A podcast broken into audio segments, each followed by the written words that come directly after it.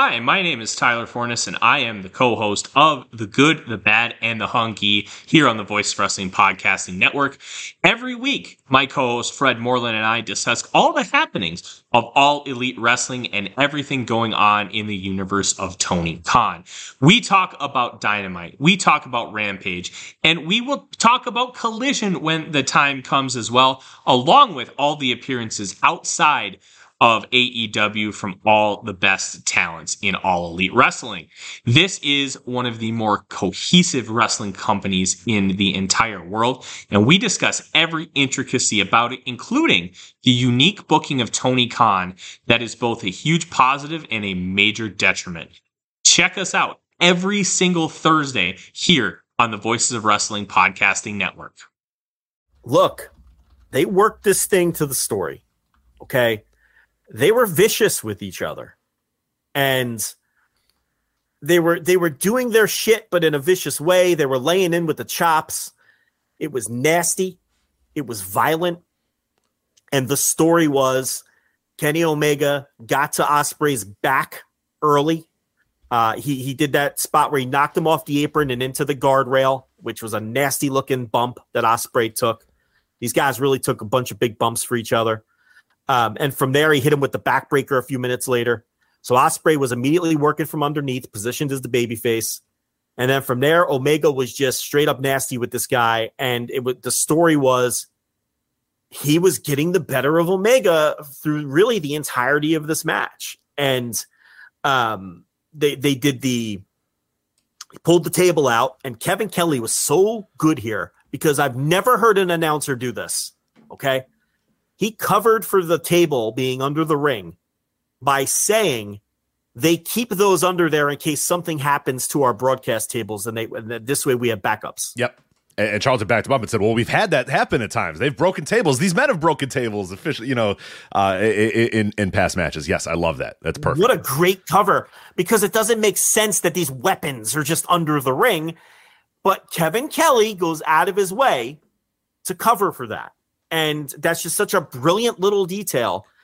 And then uh, you know they they do the table spot, and then Kenny Omega does the, the spot from The Shining where he sticks his head through the hole of the table. That's great. Yeah, it was awesome. Even in a super serious match like this, Kenny has to be Kenny. Yeah, and that's what course. makes Kenny Kenny. You know, and he decides to do the Jack Nicholson gimmick, and it's like it doesn't even like feel out of place because no, it's no. Kenny. You know, and um, how about the spot where he's just bashing Will Ospreay's face bloody. into the table. He has bloody face. There's just blood pouring out of Will Ospreay. There's blood all over the table, and he's just smacking his head against it, smacking his head against it, and smacking his head against it. And the table's just every it's it's getting destroyed little more every single time. It's getting just you know oh god, I loved it. It's oh they went so into great. this match and said they agreed to just beat the living shit out of each other. Omega with the eye closed up by the end. Uh, the the the DDT on the exposed turnbuckle, which looked like the old El Generico uh, um, brainbuster move in the corner, except the turnbuckle was exposed. And Kenny gave Ospreay the DDT, and then Ospreay, you know, bladed. Yeah, I assume bladed, and you know, then then he was bleeding, and then he did the then the table spot we're talking about, where he's sm- just smashing his face into the table. My God, this was vicious. This was like I don't even know how to describe this. This was like a 90s All Japan with the intensity, with a little bit of death match, with all of the incredible flying. You know, uh, Ospreay doing the Sky Twister press and and and them just doing all of their incorporating all of their normal dynamic offense into this violent, vicious concoction of a match where they wanted to kill each other.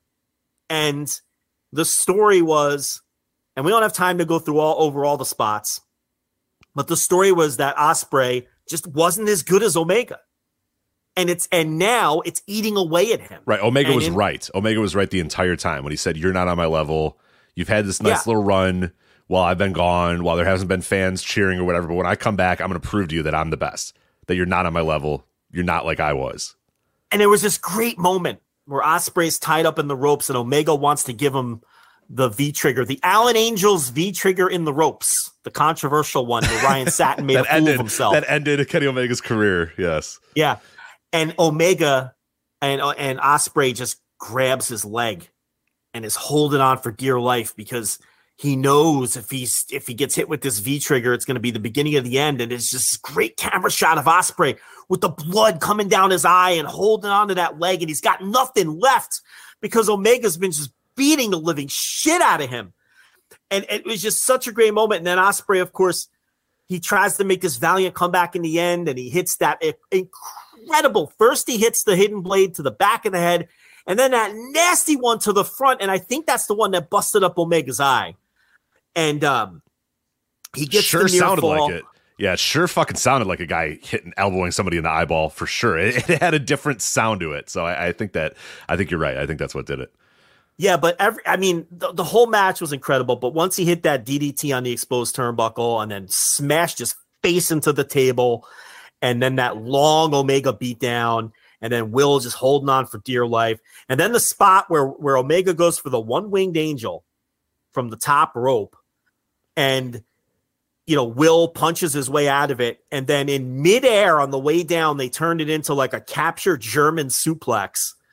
Do you do people realize how much could have went wrong? That, yeah, how and how strong the body control and the and the strength of these guys. First of all, just the one winged angel setup could have gone horribly wrong, and Will's body control and and the strength of Omega. He's standing on the ropes and he has a 240 pound brick shithouse on his shoulders.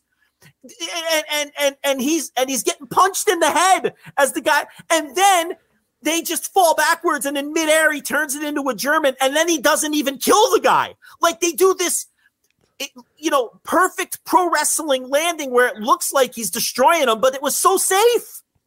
That was one of the most incredible pro wrestling spots I've ever seen because 19 different things could have gone wrong, and it ended up being as safe as fuck and still looking dangerous. That's pro wrestling at its best.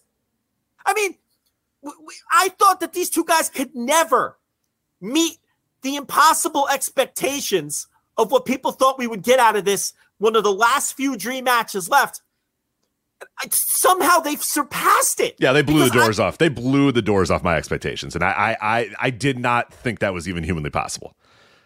Yeah, it's like it, it, I didn't think it would go to the and, and and I feel stupid in hindsight because the way the build to this match was, we should have known they were going to go vicious with it, and that's exactly what they did. And they told this amazing story. And now Will Ospreay in his post match is like, if I can't beat this guy within a year, I might I'm done.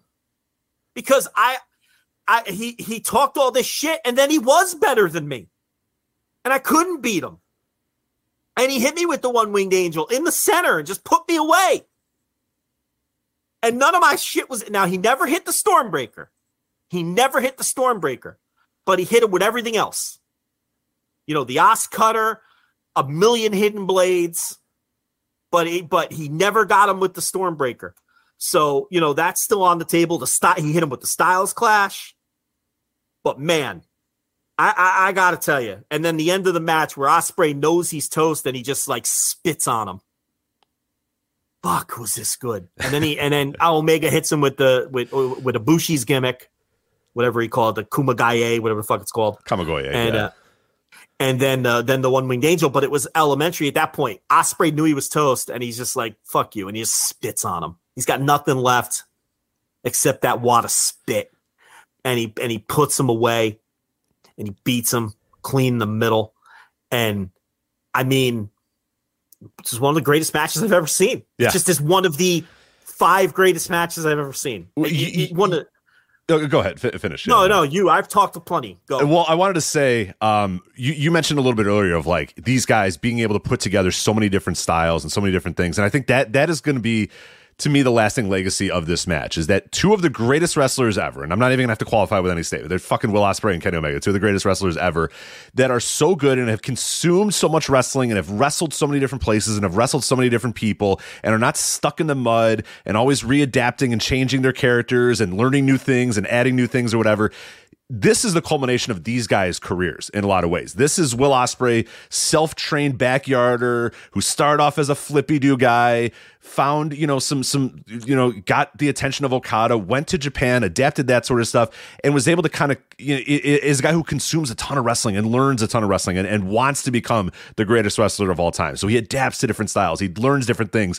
You know, he he he he proves to people that hey, you I can't sell, fuck you, I'm to be the best seller in the world. I can't. I all I can do is flips. Great, I'm to become a death matcher guy. I'm to become a brawler. I'm to become just a, a, a you know a, whatever it is. You know, and Kenny Omega to the same extent. Kenny Omega started off off real rough in his career, early on in his career, but then he worked his ass off. He went to All Japan Pro Wrestling, had a great run as a junior heavyweight in All Japan Pro Wrestling. Then he goes to, to obviously to New Japan later, and then you know starts out as a junior heavyweight, and then little by little grows from there and, and adapts to America and goes to Mexico whenever the opportunity presents himself and wrestles everywhere, wrestles everywhere, will wrestle anybody, and just wants to be great and just wants to be the best wrestler ever. So you have these two guys who they have just a catalog of of, of wrestling knowledge f- well beyond most other people. Pro- probably probably beyond most other people. I don't even need to qualify it again. They have more wrestling knowledge than most people. So they go out here and they have a match like this that, like you said, takes a little bit from every fucking style of wrestling and puts it into one and puts it into this thing. This had flips, this had brawls,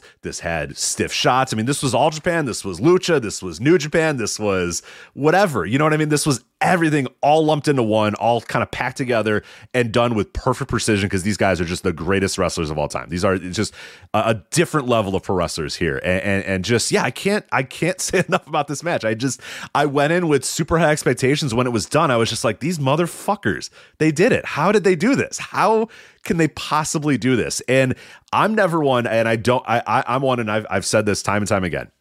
I don't believe in breaking the five star scale. I, I think when Dave gives a match nine stars or whatever the hell, I just go, that's five. You know what I mean? Okay. That that at that point it's just different levels of five. When this one was done, I wrote five, but I put a plus sign next to it. Because it's like five stars, but this is better than other five star matches. You know what I mean? Like somehow I don't know how to qualify it, but it's just fucking better. It's just one of the greatest matches I've ever seen. And it might be the greatest match I've ever seen just because it took it so much of of of everything about pro wrestling and everything that pro wrestling can be and put it into a 30 minute match and put it into a thing. And it, it, it's just it's a love letter to pro wrestling.